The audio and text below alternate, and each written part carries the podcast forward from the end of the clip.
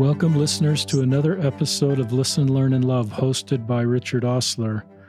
My guest on this podcast, calling in from Utah County via Zoom, love Zoom technology, is my friend Dr. Ryan Anderson. Welcome to the podcast, Ryan. Thank you. Thank you for having me. Um, Ryan is going to talk about a book he has written that will come out in 2022. He's also going to talk about a webinar that he's developed that's available now and it's going to talk and it talks about abuse within the church and it's designed for leaders. So this is not an lgbtq podcast or some of the other c- categories. We've never done a podcast actually on this topic and that's why i'm glad to do it and have an active latter day saint with expertise in this area just to talk about abuse within the church. And this happens at times. And then i think the things ryan's going to talk about is what is what do we do um, as to help someone move forward in a situation like this. Um, Ryan is a married father of four, um, four married father of four, so obviously has four kids. Um, he is a practicing marriage and family therapist in Utah County. And Ryan, welcome to the podcast. Why don't you just walk us through? You have a PhD, but go all the way back to your bachelor's. Just give us an idea of your degrees and where they came from and what they were in. Absolutely. So I did my undergraduate at Brigham Young University studying marriage, family, human and develop and human development. From there, I stayed at BYU to get my master's degree in marriage and family therapy. Then I went over to East Carolina University, where I got a PhD in medical family therapy, which is a focus of family therapy, kind of blending physical health care and mental health care. And my internship following that was at the Duke Comprehensive Cancer Center. I spent a lot of time working with uh, patients who had cancer, their families, kind of all the things that went around that. And then my career has kind of expanded into a couple of other areas. I've had specific continued training in trauma and treatment for trauma, as well as things like autism, ADHD, and other learning disabilities. Um, thanks. If I'd met you in high school, would you are you where you thought you'd be, or is this completely different than high your high school thoughts about your future? Um, you know, I think I always knew I wanted to do something where I would be helping people. Uh, that was always important to me. I'd kind of gone through some struggles of of my own for a variety of reasons and recognizing how helpful it could be that there were tools and, and things out there that can can lift people out of suffering that they don't have to be in. So i wasn't sure exactly what it would be. Um, if you told me i'd be working a lot with teenagers and young adults as a teen i would have told you you were nuts. But i have learned that that is really a population i love working with because of kind of the unique and an exciting developmental phase they're in and the fact they have an entire life still in front of them. Uh, what a that's a great insight into just where you are, and I think that's great for young people listening, just to know a general impression you feel um, before you embark on your college career and what that can lead to. Another follow up question before we get to kind of the topic: If I had met you in your bachelor's degree at BYU, would you have said, "I'm definitely getting a PhD"? Uh, that's a good that's question. a long road, Ryan. It took you to East Carolina, and I think you're probably married and taking kids to the East Coast. So just talk about that. Well, I think for me, and, and this you'll this talks a little bit to my personality. Um, when I am stepping into a position where people are handing me very vulnerable things, their pains, their difficulties, their struggles, things that they often don't talk about, I kind of feel a very great responsibility to be as prepared as I possibly can be. I know I'm not the one who's going to make their decisions. I know I'm not the one who's going to fix things. But I've really felt a very large responsibility to make myself as useful as possible. And so there was a sense that I would always kind of continue with a lot of continuing education. But I also wanted to make sure I understood the science and could contribute to the science in the field. So I think about a year in, after I had learned to kind of not completely drown in the amount of reading that was a part of that degree, um, I kind of made the decision that I felt like a PhD was going to be the right thing to do. Uh, and ultimately, it's a decision I'm, I'm very glad I did.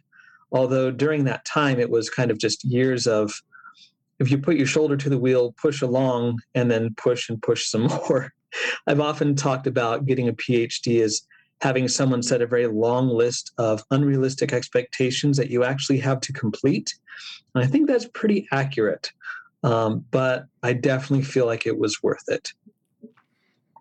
That's an interesting description for a PhD. That's very helpful for me, someone who doesn't have a PhD. But thank you for what you've done and and the door opening opportunities this give you to bless people's lives because of this long education um, tunnel you've been in. I don't know if tunnel is the right word, but some people describe that to me as a doctor and all the things a medical doctor does in this long tunnel. And once you come out of the tunnel, then your ability to help people is sort of magnified. But often that's a pretty long road. Talk yeah, about, introduce this topic to us abuse within the church. Just t- talk about how you got connected that space, what your area of focus is. Just kind of run with that, Ryan. So, this is this is a topic that I've been introduced to on a number of different levels. Um, on one level, as a professional, it's something that you run into far more frequently than you wish you would. Um, in fact, if, if you're going to work in some kind of helping profession, you are going to run into abuse, not just for people outside of the church, but inside of the church. And also in my own personal life, I have some people who are, are very, very dear to me, very important to me, who've lived through it.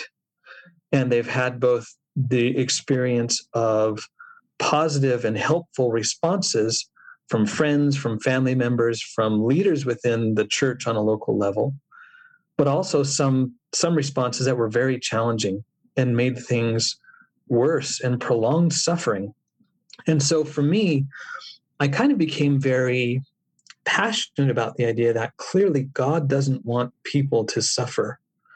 And I think when we really read the doctrines, if we really dive into what the scriptures say, and if we really dive into what's been said by modern prophets, it's very clear that, that God is an opponent of abuse.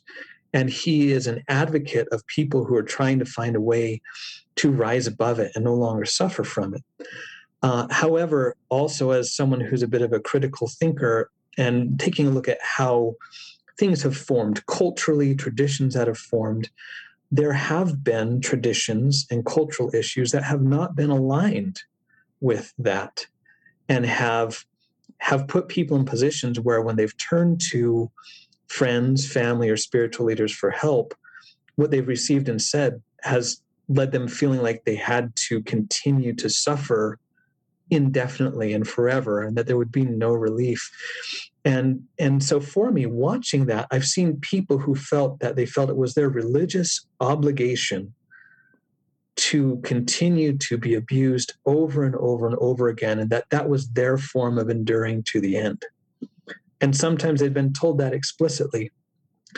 And i really from my experiences and again i'm not i'm not a, a religious authority i'm a religious scholar I'm a mental health authority, but I really have come to believe that that's not what God intends. God does not intend anyone to just stay in abuse. God doesn't say you become more Christ like by allowing someone to abuse you. And so for me, it became very important to help both people who are being abused and also people who are in a position to help them to know what is the actual doctrine what are the actual policies? What is the actual guidance that's given? How would God want us to respond? And also, what can we learn from science about it? And how can those two things come together to help us create a healing response for people who are being abused? And not only that, but to help people who are doing the abusing actually change and repent. They need help too. And anything we're doing that's facilitating abuse continuing is not only doing harm to the victims, but is doing harm to the person who's doing the abusing as well. And so that's kind of where my, my passion around this comes from. Talk about abuse. Is this abuse like within a family, like sexual abuse, emotional abuse, physical abuse, that then someone's turning to a church leader and that can be um, a choppy experience, a good experience, or not a good experience? Or is this abuse within the church from a, a leader um, that in his stewardship or her stewardship is causing an abusive relationship for some members? So, what I'm talking about mostly is people who are in a position where they've experienced some kind of abuse. And most abuse happens from someone that you're very close to. It's very rare that it comes from a stranger. Most abuse, unfortunately, happens within a family, whether a direct family or an extended family. Although there are many situations where, you know, it can be. You know, I'm aware growing up, I mean, we're all aware of the abuse that was occurring within the, the Boy Scout organization. One of the reasons I believe the church has decided to take a different path than scouting. Um, I've, I've watched very closely as other churches, other religions have had their days of reckoning about abuse that happens within the religion. And unfortunately, that does occur with within every church. We're, we're no exception. Um, but what I'm talking mostly about is someone coming and saying, whether it's a close family member or an extended family member, and then turning to leaders of the church for help. And you ask kind of the question is it, is it sexual abuse? Is it physical abuse? There's a lot of different categories of abuse, and I think some of them are more intuitively understood than others. Uh, it's although some of the ones you'd think would be intuitively understood are not so much. Um, but we're taking a look at things like spiritual abuse as well. And the idea of spiritual abuse is someone, well, let me back up a bit.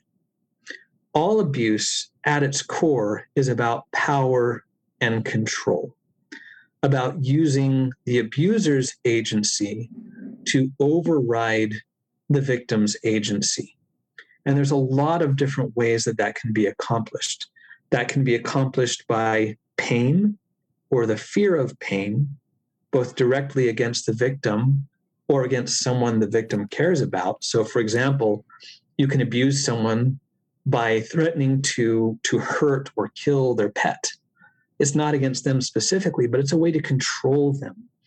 Um, spiritual abuse is interesting because we can use spiritual ideas, we can, I would say, pervert spiritual ideas to try to override the agency of another person.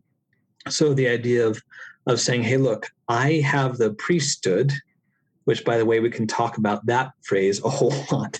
But I hold the priesthood, and therefore, what I say goes, and you must obey. I hope we all understand that's not the way the priesthood works. That is the way some of these conversations go. Or there are situations where a member of the family says, I am entitled to revelation for the whole family you will not receive your own. And if you think you've received some revelation about a path in your life, but I don't agree, you must do what I say. Or ways that sometimes they will punish you for practicing your spirituality in a way that's different. There can be, well, you know, you're not keeping the Sabbath day the way I think you should, or you're embarrassing me by this comment that you make in church. You're not allowed to make that comment. So it we can use spirituality just like we can misuse anything to try to control someone else. Then, of course, there's emotional abuse, there's verbal abuse, um, and there's lots of ways where we can manipulate social relationships to create isolation, to encourage other people to have a certain way of seeing someone else that is a negative way of seeing them that so that person is discounted rejected seen as crazy. These are all different ways that abuse can occur. And oftentimes, people who commit abuse are very skilled at using all of them in some way or another. But I want to be clear that abuse can happen even if there's never physical contact of any kind. And in fact, oftentimes the most damaging forms of abuse are the psychological, the emotional, and the spiritual abuse. Because at the end of the day, for someone who's faithful Latter day Saint, who is going to do anything possible to keep their covenants, to be faithful, if you can twist that feeling to tell them because of that, you must do X, Y, and Z, which is essentially following my will, that's a huge perversion of the gospel. But for someone who is faithful and dedicated, they will not fight against that. And it, something that should be good and uplifting becomes something that is oppressive it's not the gospel that's oppressive, it's the misuse of gospel ideas in a way that's designed to control someone in a way that the Savior would never endorse. Well, now you've got my attention, Ryan. This is really good content. No one's talked about this kind of stuff. I picked up it on social media and some threads at time, and um, this is very helpful. Just I'm going to do a little bit of a sidetrack because right now people may want to know how to get to your webinar. Let's plug it right now, and we'll we'll put it in the show. We'll put it in the podcast link, listeners, and we'll talk about it at the end. But just tell people how they get to your webinar. So Cedar Fort Academy online uh, offers a number of webinars. This was a webinar we felt so strongly about that it's completely free. Um, we just want you to be able to access it without any kind of boundary. We want you to share it with whoever you possibly can. And so all you do is you just have to create a free account and then you have free access. I believe the webinar is just called Religion and Abuse. Um, and again, behind it, what you'll find is the webinar is very supportive of the church. We're not saying the church is abusive. We're talking about how the church can be misused and misrepresented to perpetuate abuse, but also how leaders in the church can respond appropriately to abuse, the way that the Lord is intending, and the way that He's been clarifying through a lot of the new policies and procedures that have been put in place since uh, 2018. Uh, thank you for that. Talk about, um, you know, I'm a parent of six kids, but we're all kind of empty nesters now. They're roughly from 20 to 30, six of them scrunched in there in 10 years, kind of crazy. But, you know, as I'm thinking about spiritual abuse, I'm recognizing I probably, like a lot of Latter day Saint parents, have engaged in that. Um, talk about this sort of transition from young kids where you, you know, I don't know what the right vocabulary is. They don't, you know, especially before eight, they just kind of do it. Your parents, you know, they just do what the parents do. They go to church, and in the teenage years, you know, the the skills you're using as a parents maybe are more principle based, and you're teaching them to honor their own agency and to choose their own path. But you still, at times, want to kind of course correct them to keep them on the path that you feel is best for them. And then, of course, once your kids are in their 20s and 30s your role in their life to do that is seems like it's a lot different than it was at 13 or 14 and and for some parents like me that's a transition that's a little unsettling at times just talk about you know that for any parents that are trying to do what i'm doing is transition out of younger kids to older kids sure and, and to do that i'll i'll provide a little bit of a framework and then we'll kind of talk into that um, absolutely our, our children are going to learn best by us involving them in spiritual practices, ideally from the time they're young. But there's one thing I've learned is it's it's very easy to be involved in the practices, but but to never actually have the experiences, if that makes sense. I'm reminded of the conference talk where it talks about, you know, we're inviting them to the dance, but have they learned to hear the music? And there's a whole there's a whole webinar we could have right? A whole podcast we could have about what that looks like and, and what that means and different ways that people feel the spirit um, and how you help them recognize that they're doing that. But one thing I'd want to say, even from the very beginning, while while we do want to teach our children spiritual practices, and not just practices, but spiritual connection, one thing I've learned is you cannot punish and reward someone's way into having a testimony. Um, you cannot carrot and stick a spiritual experience. And that's the difficult part is that when we find our children struggling with some kind of spiritual issue or an issue of obeying some kind of commandment, it's not to say that, you know, we just take the gloves off and say, hey, look, child, do whatever you want to do. And I'm, I'm not going to step in and guide you in any way. But the one thing we need to be aware of is that if all we're doing is trying to make the behavior happen, then that's all we will accomplish. All we will accomplish is making the behavior happen for so long as we are in a position to create those those structures and those boundaries. And then when that's released, they have no reason to continue doing those things because they haven't felt anything. And so so one thing I would just kind of encourage is that every step along the way is While we teach gospel principles, perhaps the most important thing is when we can notice when we're feeling the Spirit, when they're feeling the Spirit, and we help them recognize it, become familiar with it, have experiences of following it enough to learn to trust it.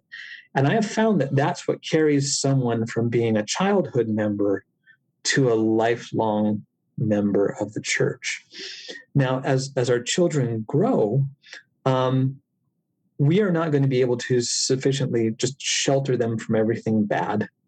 And maybe that's not even what we're supposed to do. And we also can't just, you know, snap our fingers and help them have a spiritual experience. But the, the thing we can do all along the way is one, talk about what we're experiencing. And two, talk about what they're experiencing.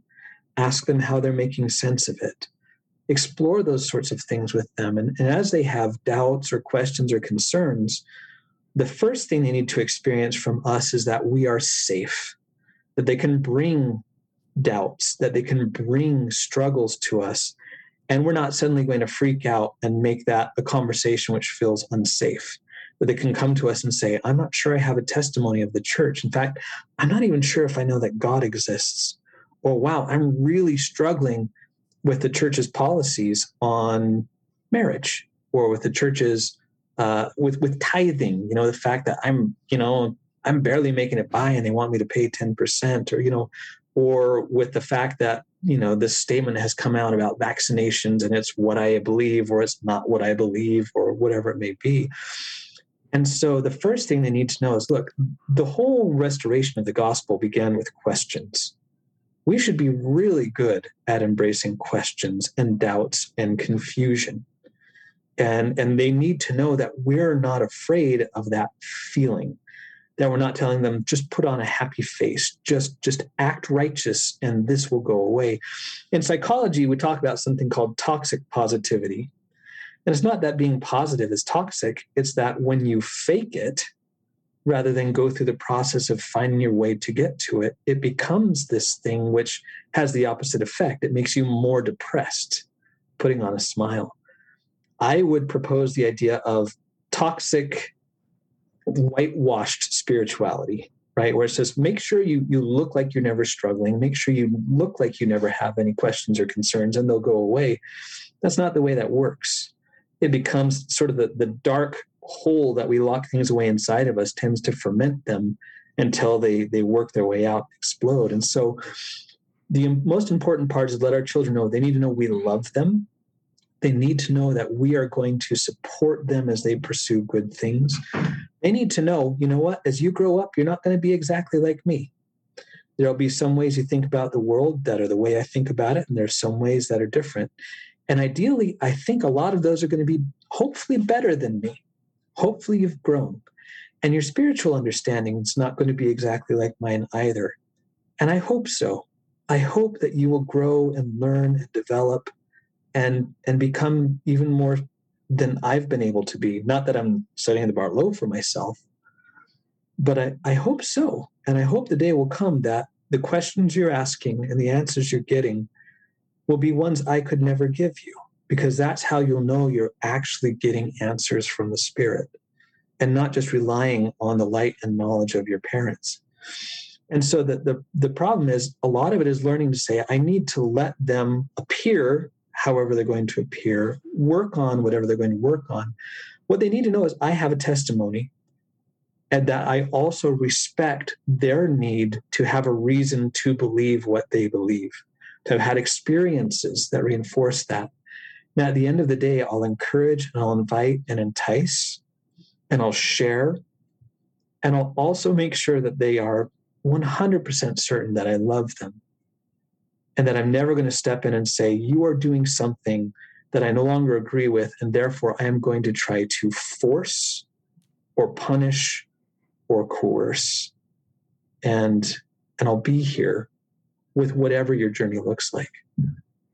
It's a great segment, Ryan. I I think of you know I would go back and have com- theoretical conversations with my kids and sort of say, you know, if if you have questions about the church, this is how I would respond. If you um, in inadvertently or or advertently, if that's a word, see pornography, this is how I'd respond. If you drop the F bomb in our family or in a friend group, that's against our family teachings, but this is how I respond. I mean, I I don't want to encourage um, sort of behavior outside the teachings of our church or our family, mm-hmm. but I love what you're sort of teaching is I as a parent want to know what's going on in my kid's life and for them to know I'm a safe person. So sometimes I wish I could go back and tell children how I'd respond given the different things that may come in their life that I want to be a safe person. So they'll talk to me and they'll know how I'll respond. And I think some of the things I could have done, you know, we're kind of done with raising kids, at least young kids, is I've said kind things about other people as a way to just help my under kids understand how I would treat them, like people that perhaps have have chosen not to go on a mission or have come mm-hmm. home from their mission earlier or have an addiction or even have separated themselves from the church for a period of time. I think we can learn to say kind things about all those groups of people, people in different political parties, people that got the vaccine, didn't get the vaccine, to your point, and I think it creates a culture in the family that we want as parents, because I just want to be with my kids in their best moments, but where they need me the most, but they're not sure if I can go there. Talk about um, I'm in my ward, you know, I'm in, I guess we're all in elders quorum now. I was going to say high priest. A lot of, you know, parents in their 60s and 70s have adult children that have separated themselves from the church, and it's hard. Um, and there's a lot of feeling of failure, perhaps more with mo- women than men, because maybe women have spent more time raising kids and they're more vested and they f- they feel really bad, as you know, and um, they're worried about their eternal family. They they often look at other families that have all their kids in the church, and then they go down this whirlpool of self reflecting that, you know, I obviously missed family night three times in 1984. That's why my kid's out of the church. Just talk yeah. talk to people that just need what you would say if I if I were on your couch opening up about this pain in my life of adult children that don't participate in the church and then we'll kind of move on. Sure.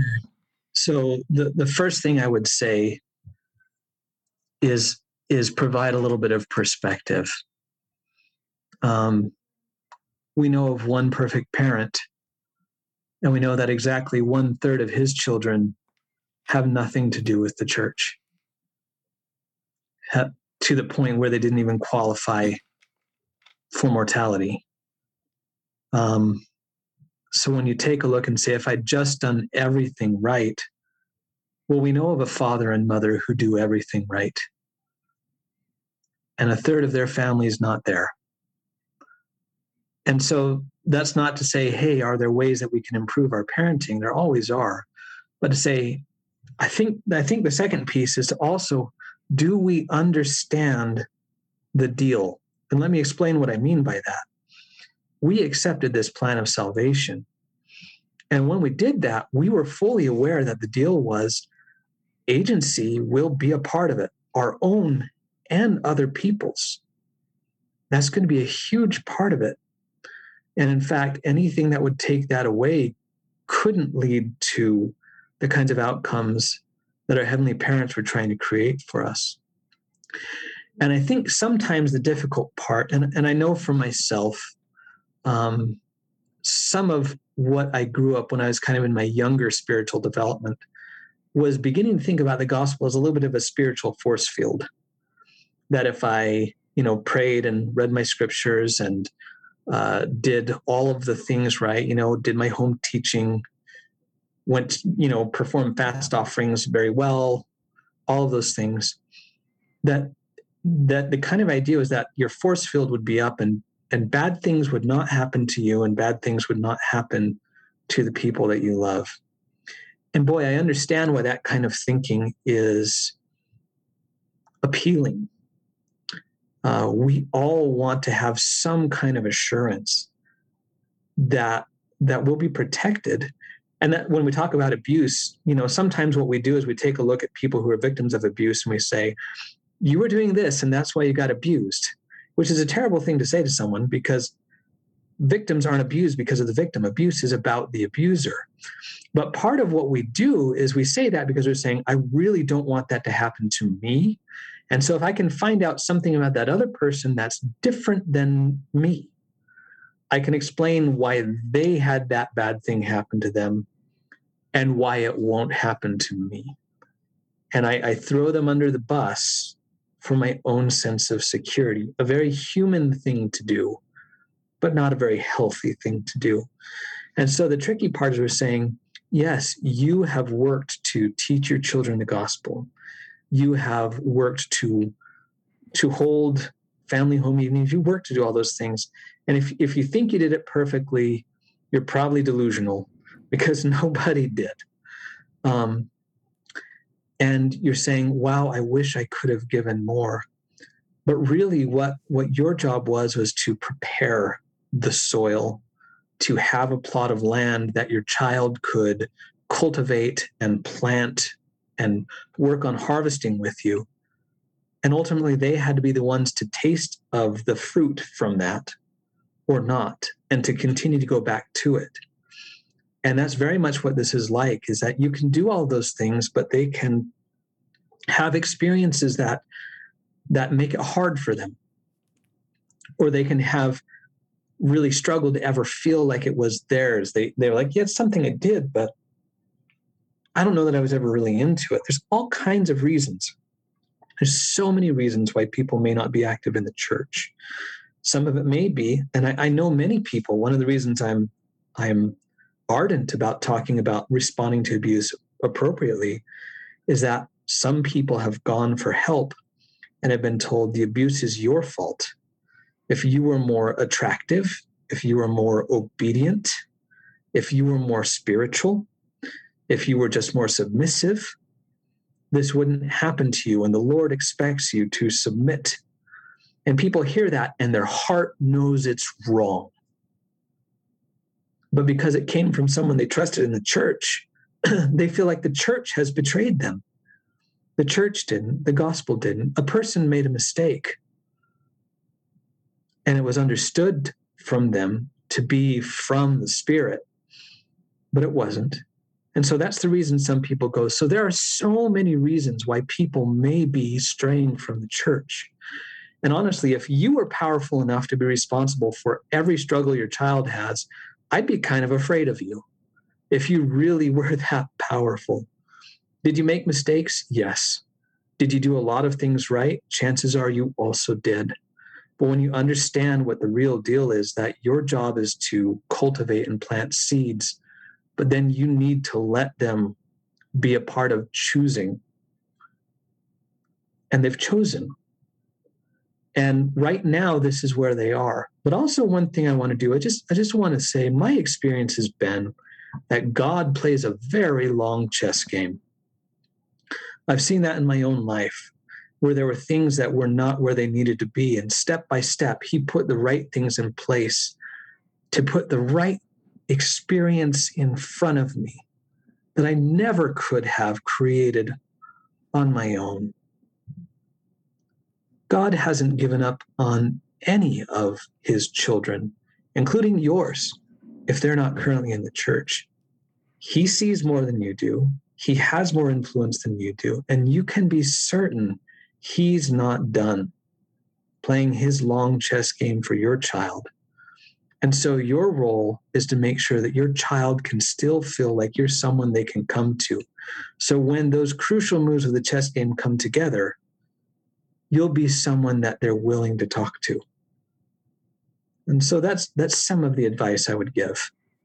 It's great advice. I love this visual imagery of God plays a very long chess game. Let's transition. This is great stuff, Ryan. Let's transition into um, helping church leaders when someone opens up about abuse. Just and. I recognize listeners that in 2013, when I was called to be a singles ward bishop, um, some of this presented itself to me, and I had no training on that. I hadn't been to any classes. I listened to Ryan's webinar. I don't know how well I did.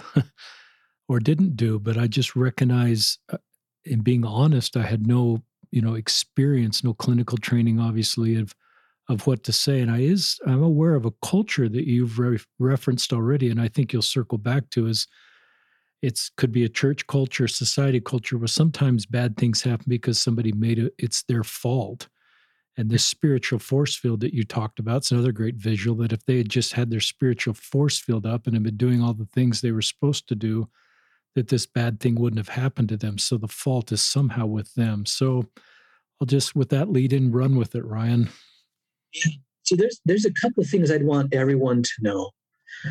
First of all, I, I understand some of the hesitation that people feel when someone comes and talks about abuse.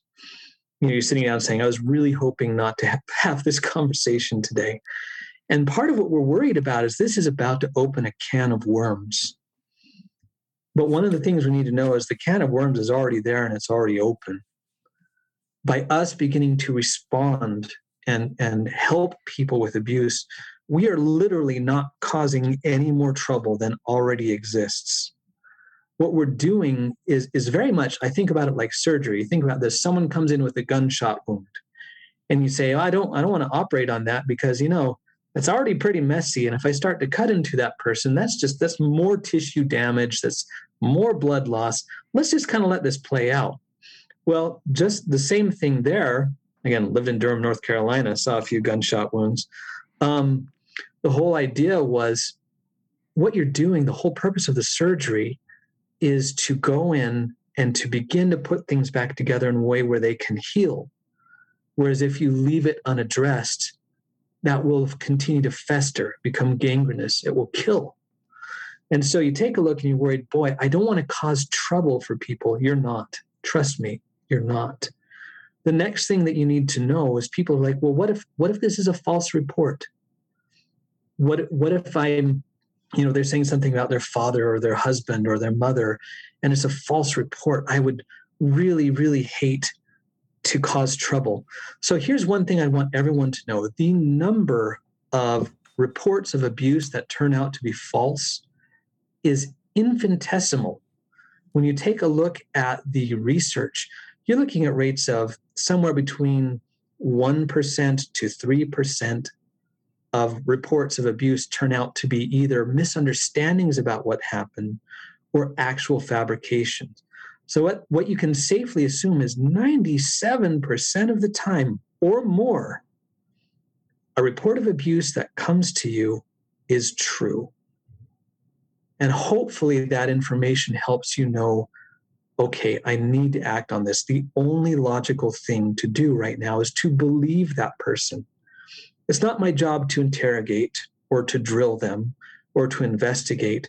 The tricky part is there, there are two crimes in which it's the victim who goes on trial and not the, the perpetrator. And one of those crimes is rape. Well, what were you wearing? Did you really say no enough? Did you really? I mean, did they get it? You know, did, did you somehow lead them on? You get the same thing in abuse but you know you must have done something to make them that angry right or you know I, know I know him. He's the elders quorum president. That doesn't sound like him. There's no way that that man could have done what you just described to me. And we kind of go into this, ah, uh, you know, let's let's question, let's let's drill in. Well, 97% of the time they're telling you the truth. And so also one thing to keep in mind is if if you were a bishop, right, and you had a member of your ward come to you and say, I think I might have a cancerous growth. How would you handle that? You wouldn't sit down and pray and say, okay, let's pray and get a confirmation as to whether this, whether you have a cancerous growth. And once we get that confirmation, I'm going to pray. And just like God inspired Nephi to build a boat, I'm going to have him inspire me to build a radiation machine. And just like God inspired Nephi to build a bow, I'm going to have him inspire me how to do the right surgery here. And I have no background in chemistry whatsoever, but I'm going to have him inspire me to come up with the right chemotherapy. And I'm going to administer all of this to you myself as your judge in Israel. Like you would never think about doing that. And that that sounds crazy. That is crazy. Well, what you need to understand is what goes on beyond abuse is just as complex psychologically socially, all those things going on. And isn't it funny that sometimes we feel like, hey, let's step in and let's investigate and let's figure this out. If you're a doctor dealing, sorry, a bishop dealing with someone with cancer, you would help them get to the doctor.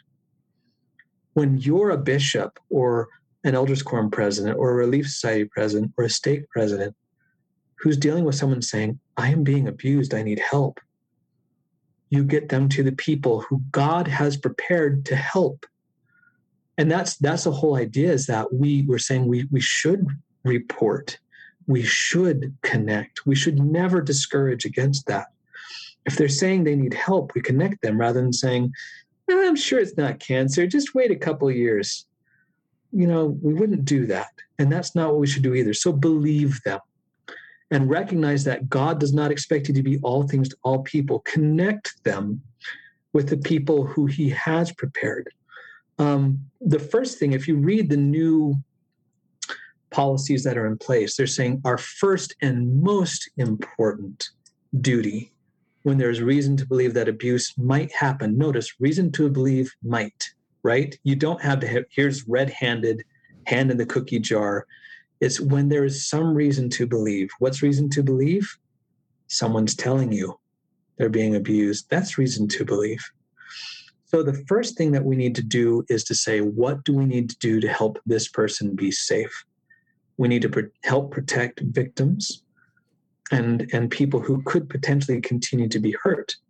Uh, and, and again, you don't have to do that all on your own. There are resources um, you know, one of the first things I encourage people to do is to call a victim advocate. They can talk about what is the degree of actual physical danger here? What are the resources in place to help out with that? Because one thing you need to know is that when people first start talking about abuse, and especially if they're thinking about doing to protect themselves, that's actually the most dangerous time for them. That's when abuse tends to accelerate that's when most of the homicides that happen around this tend to occur.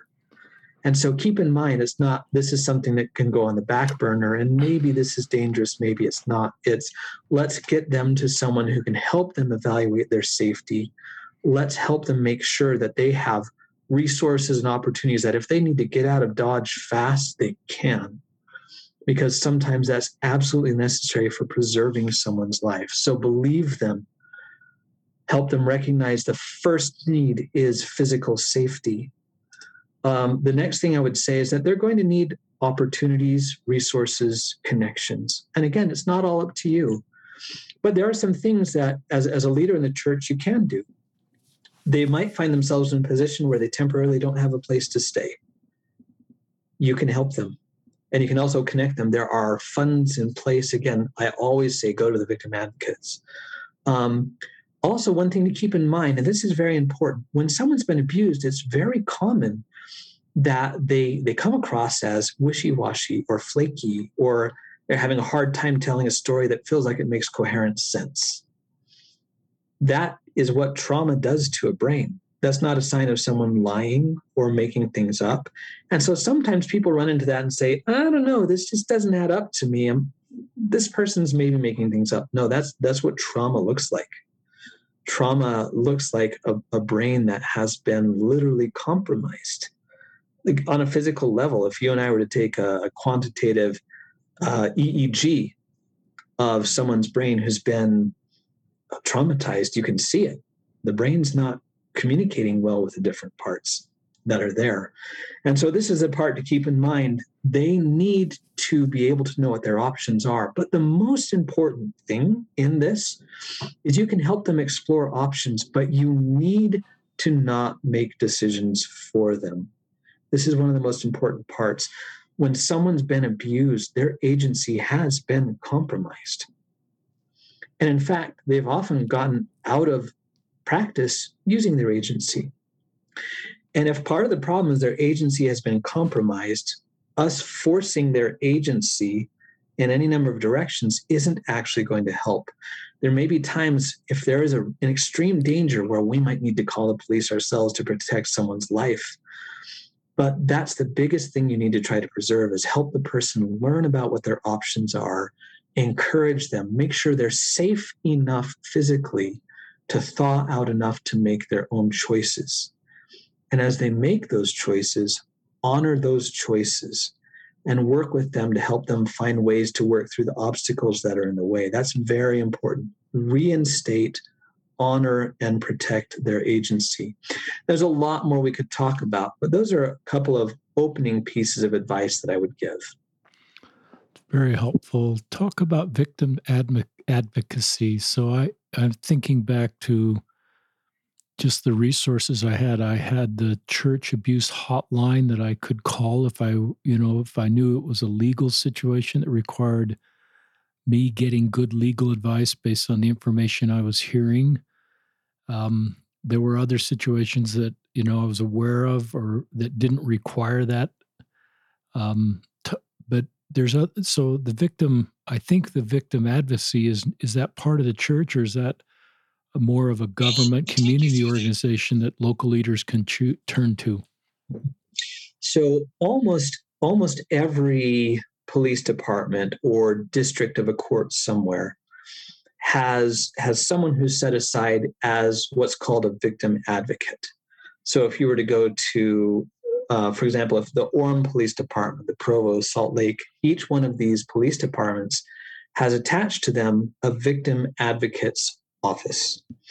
And a victim advocate is someone who has several very specific roles. First is they come in a, in a in crisis and they're there for emotional and immediate psychological support and resources. So if someone needs to find out, hey, I'm in danger, I need to get to a shelter, or hey, I feel like I need to get out and, and have some way to take care of myself, but I've never been able to finish my education or, or all those kinds of things. A victim advocate's job is to come in, evaluate immediate safety, work on establishing immediate safety, help with any of the initial legal things. So, for example, if someone needs a protective order, a victim advocate can help prepare that paperwork, submit it, usher that through to the uh, prosecuting attorney, things along those lines. And so there's someone who works for different police departments. And the nice thing is that the services of victim advocates are available entirely for free. So essentially, if, if you're looking for a victim advocate, calling, and the nice thing is with Google, you know, just Google victim advocate and then your city name, and it'll pop up. Um, and that's a wonderful resource to get people in touch with. Also, whenever there are, are children involved, um, Child Protective Services or the Division of Child and Family Services. So, for example, in Provo, we have the Children's Justice Center. Um, and so these would be a couple places I would call first. So, Child Protective Services, if a child's involved, victim advocate, if you have either adults or children who are involved. And they are a wonderful doorway to just kind of get you through the first couple of steps and help you figure out how to connect with what other resources you're going to need available to you. That's very helpful. Do you know enough about a subject I'm not up to speed on anymore because I have, haven't been a bishop for, you know, several years. It's probably about five years now. Just what is requ- if a bishop? What's required of a bishop to call the the abuse hotline? Do you have it? I, if so you're if you willing to talk about that, that would be helpful. If you take a look at the policy as it's written, it specifically says anytime a bishop has reason to suspect there may be abuse, they should call the hotline. So they're saying take the guesswork out of it. If it feels like there's something going on, if if there's any concern, if you see someone who comes in looking frightened of of a family member, if someone's reported it, just the whole idea is just call. Because there's absolutely no harm that's done in calling that hotline. And in fact, oftentimes there can be a lot of harm that's done and not. Part of, I don't want to get too deep into the legal stuff, right? But when we talk about our, our legal obligation to make sure that if there's any indication of abuse that we've investigated and looked at it, um, this is kind of our first line of defense of saying, hey, I had reason, some reason to believe I called and consulted um, that's always going to be your your best course of action. Could I call in the abuse hotline even if no one's told me anything? It's just a feeling I have. I'm uncomfortable about a situation. My there's just an uncomfortableness. That's one question. The second question is could a Relief Society president call directly or an Elders Quorum president, or is this for bishops? So if I'm a Relief Society president seeing something concerning, should I first go to the bishop and let the bishop call the hotline? So I know the answer to the first one is is first of all, um, yes. Even if even if no one's told you anything, if you see something and your spidey senses tingling, um, you can you can call and say, here's what I'm observing. So, for example, I saw, I mean, I can't tell you how many times I've seen a woman walk in. And the one thing I always look for is the woman who is over explaining her injuries. One woman comes to mind of, oh, yeah, I had a, a bike wreck. I'm so clumsy. You know, I don't even remember hitting my eye, but I've got a black eye. And they're, just explaining it too much. For me, whenever I see that, I go, uh oh, that's a problem uh, that's something that worries me because of my experience working in the field. Um, and so sometimes it's just I'm seeing this. I just I need to let someone know what I'm seeing and get some counsel. As far as your second question is whether Relief Society presidents or Elders Quorum presidents can call directly, um, I might be mistaken on this. My current understanding is that the hotline is intended for bishops and stake presidents. So I've not I've not read anything that would indicate that someone outside of those positions would call directly. So until you hear otherwise from someone who knows better, I would say if you're in one of those positions, to approach the bishop and say, here's what's going on. This seems like maybe time for us to give the hotline a call. I think that's a good answer. I think the bishop has, you know, priesthood keys and stewardship responsibilities. So I think if you're not a bishop and, and having some of those intuition about somebody in your area of responsibility, young woman's leader, young men's leader, I think you should take that to the bishop yeah. and counsel together. Elder Ballard talks about counseling. And um, I think an exception with that is if you're feeling that there's a bishop, you know, there are once in a while, as you mentioned earlier in the podcast, um, potential situations with a local leader, even a bishop. And that's where I think we have a stake president. I think that's a situation you go to a stake president. Talk Absolutely. about, um, so let's say someone is in an abusive situation and they're an active Latter day Saint and they're not sure they want to tell their bishop. Um, they just may want to go to the victim advocacy, advocacy. I'm not using the right vocabulary, Ryan. Victim advocate. Yeah. And they just feel I mean, you probably have people come and says, I'm not sure my bishop can go there. I don't feel comfortable with him. I kind of need a priesthood leader though in my life or to help me guide me through the spiritual components and help me better under, access the atonement to heal, not from anything I've done wrong, but some of the pain that's come in my life. Just talk about that space. Yeah. So the, the first thing I would say, first and foremost, is as I mentioned previously, we want to really respect and build up the agency of people who've been abused. Um, and so if they're saying, I don't feel like I'm ready to talk to my bishop about this right now, I just want to talk to a victim advocate, then you say, That's wonderful. Please do. Please go get the help that you're ready for. Know that we're here we are going to be supportive and that's sometimes what they need that's that has been my experience is the biggest thing they need to hear is what you need from us we will provide. We will support you. We don't want you to be hurt. Whatever you need. And sometimes it's like okay i get that. So the the question part of the question is what if they don't want to talk to their bishop but they want some kind of spiritual guidance? And of course that that gets a little bit tricky. But the first thing I would say is always start with who are they willing to talk to? And the one thing I've found is that that usually can become a bridge to to someone they need to talk to. So again, uh, maybe it's not a bishop, but maybe it's maybe it's an elders quorum president, maybe it's a member of the stake presidency. The good news about this is, is there are certain things that the bishop does need to kind of safeguard if they're looking for um, specific aid or things like that, that does need to go through the bishop. But where you start with is help them start with who they do feel safe with. And then as as the bishop and the other people who are in a position um, to to hold the keys work on building their relationship with that person they do feel safe with, you can use that ultimately as, as a bridge. when they know, hey, look, I trust the bishop. I'll go with you. We can do this together. Um, you know, I'm I'm confident that the response is going to be supportive and helpful, and I'll be there. That's the kind of bridging we can do. So as long as it's someone who's in that in that position of stewardship, um, we can work on that bridging to get there. And you know, sometimes it's a matter of saying maybe it will never be the bishop per se; it will be the stake president. Maybe it's because you know I've been in a position where it's been the bishop's son, and you can understand why they don't feel that they can go to the bishop because it's a huge conflict of interest for the bishop, and so it's it's a member of the stake presidency instead. And you say, you know what, that's reasonable, and we'll work with that.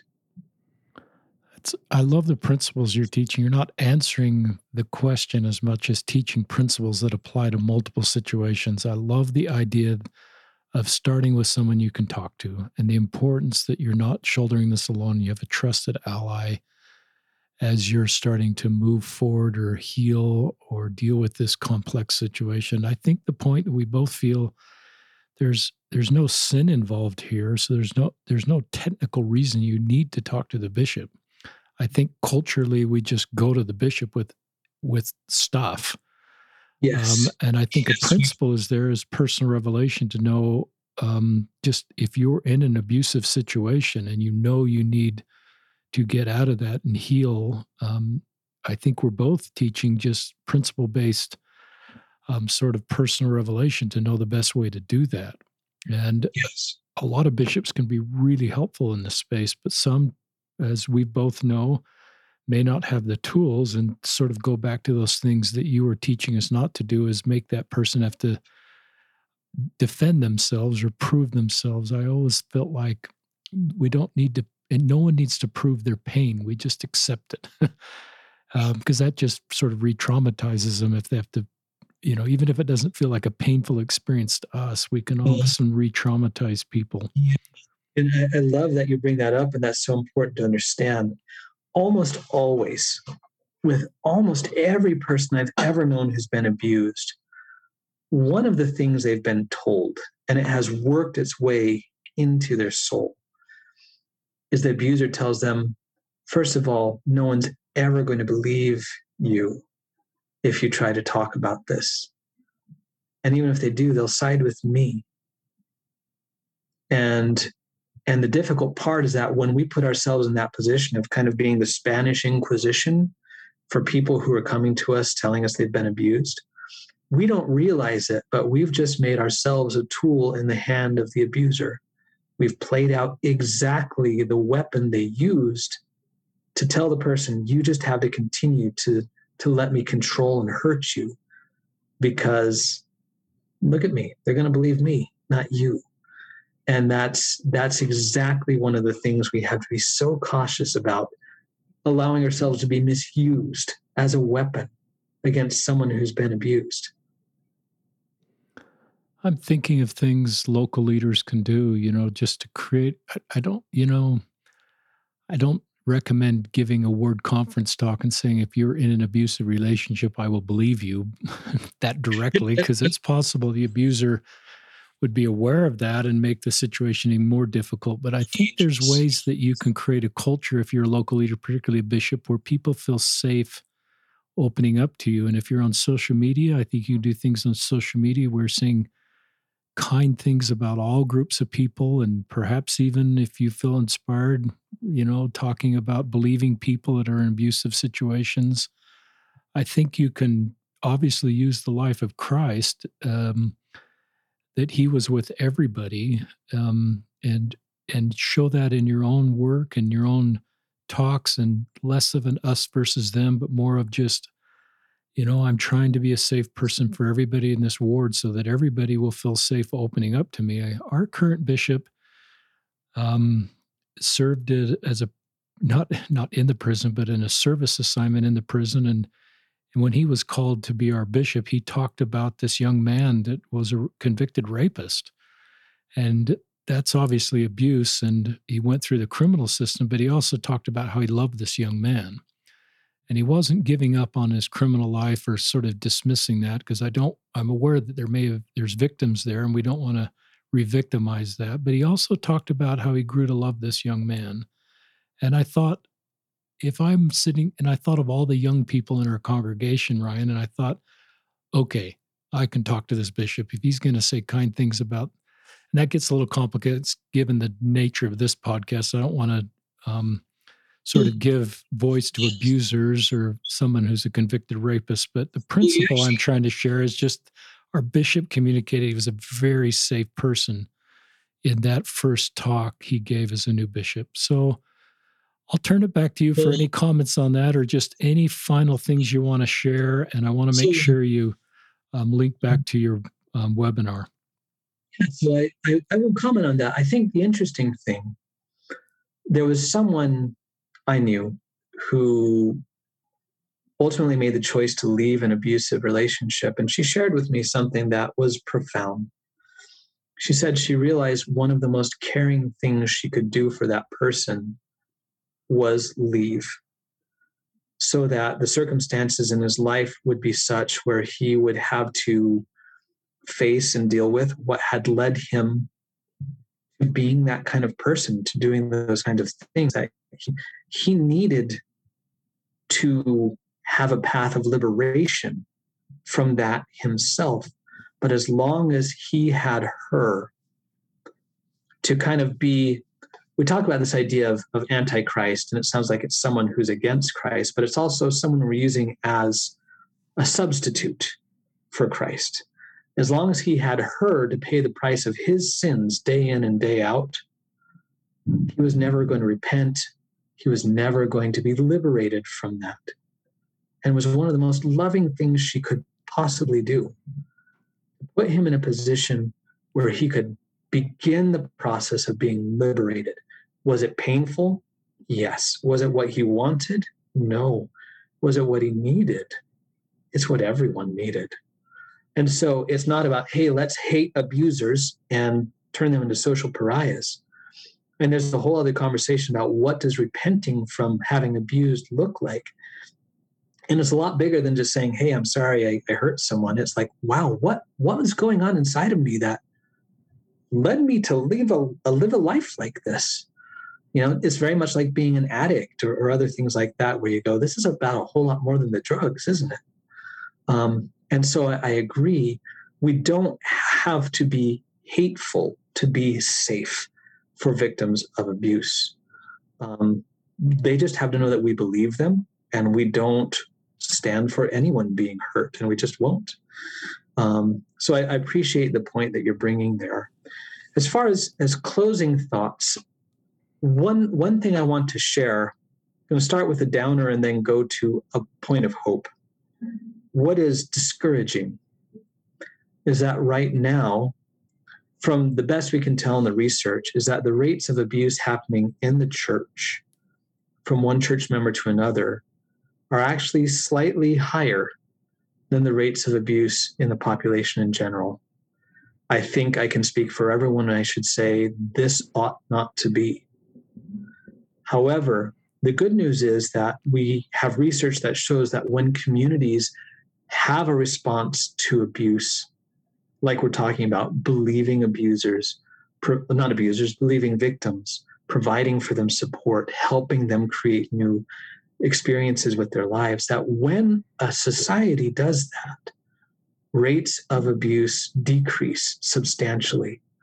We have it in our power and the guidance we've been given in these policies is exactly the right guidance. And so we, we all have received a call to action to help reduce, put an end to this as much as possible. And it is in our power. And there's only really small things we have to do by which these great things will come to pass. The last thing I'd want to say is to anyone who is experiencing abuse, I want you to know God does not want you to be abused. You have the choice to turn to people. You have the choice to leave if you want. You have the choice to live a different life if you want. And that although you've been taught to believe that there's nothing better waiting for you, what I have seen time and time again on the other side of people who make that courageous choice is something far beyond what they ever believed possible. And I want people to know that I have seen that that is what God prepares for people. I want you to believe in it. That that's the last thing I'd really want to just emphasize. It's really great. Um, we'll link to your webinar in our show notes, listeners, and talk again about when your book's out. So the book should be coming out in the first quarter of 2022. Uh, we're still finalizing the title, um, but it will be under my name, Dr. Ryan Anderson. One of the working titles is The Healing Response to Abuse, or something like that. So keep an eye open for it coming out of Cedar Fort. Hopefully, it will be held in places like Deseret Book and other places you usually buy your LDS themed books. And and uh, please keep an eye open for it and and share it. Share the principles. Um, help create hope. This is a great podcast. I'd love if I don't have a good way of tracking things, but I think our listeners and I would love to have you back on the podcast when your book's out. You can tell us the book title and we could link to it in the podcast. So please reach back out, email me. Ryan, this is a really important subject that we haven't talked about. It certainly fits under the umbrella of this podcast is having people with key expertise helping us um, be better saints. And I thought of some of this. I, I, lo- I wrote down when you defined abuse, it's about power and control. And I think that helps abusers. It helps people that are potentially abusers that may not recognize their abusive behavior.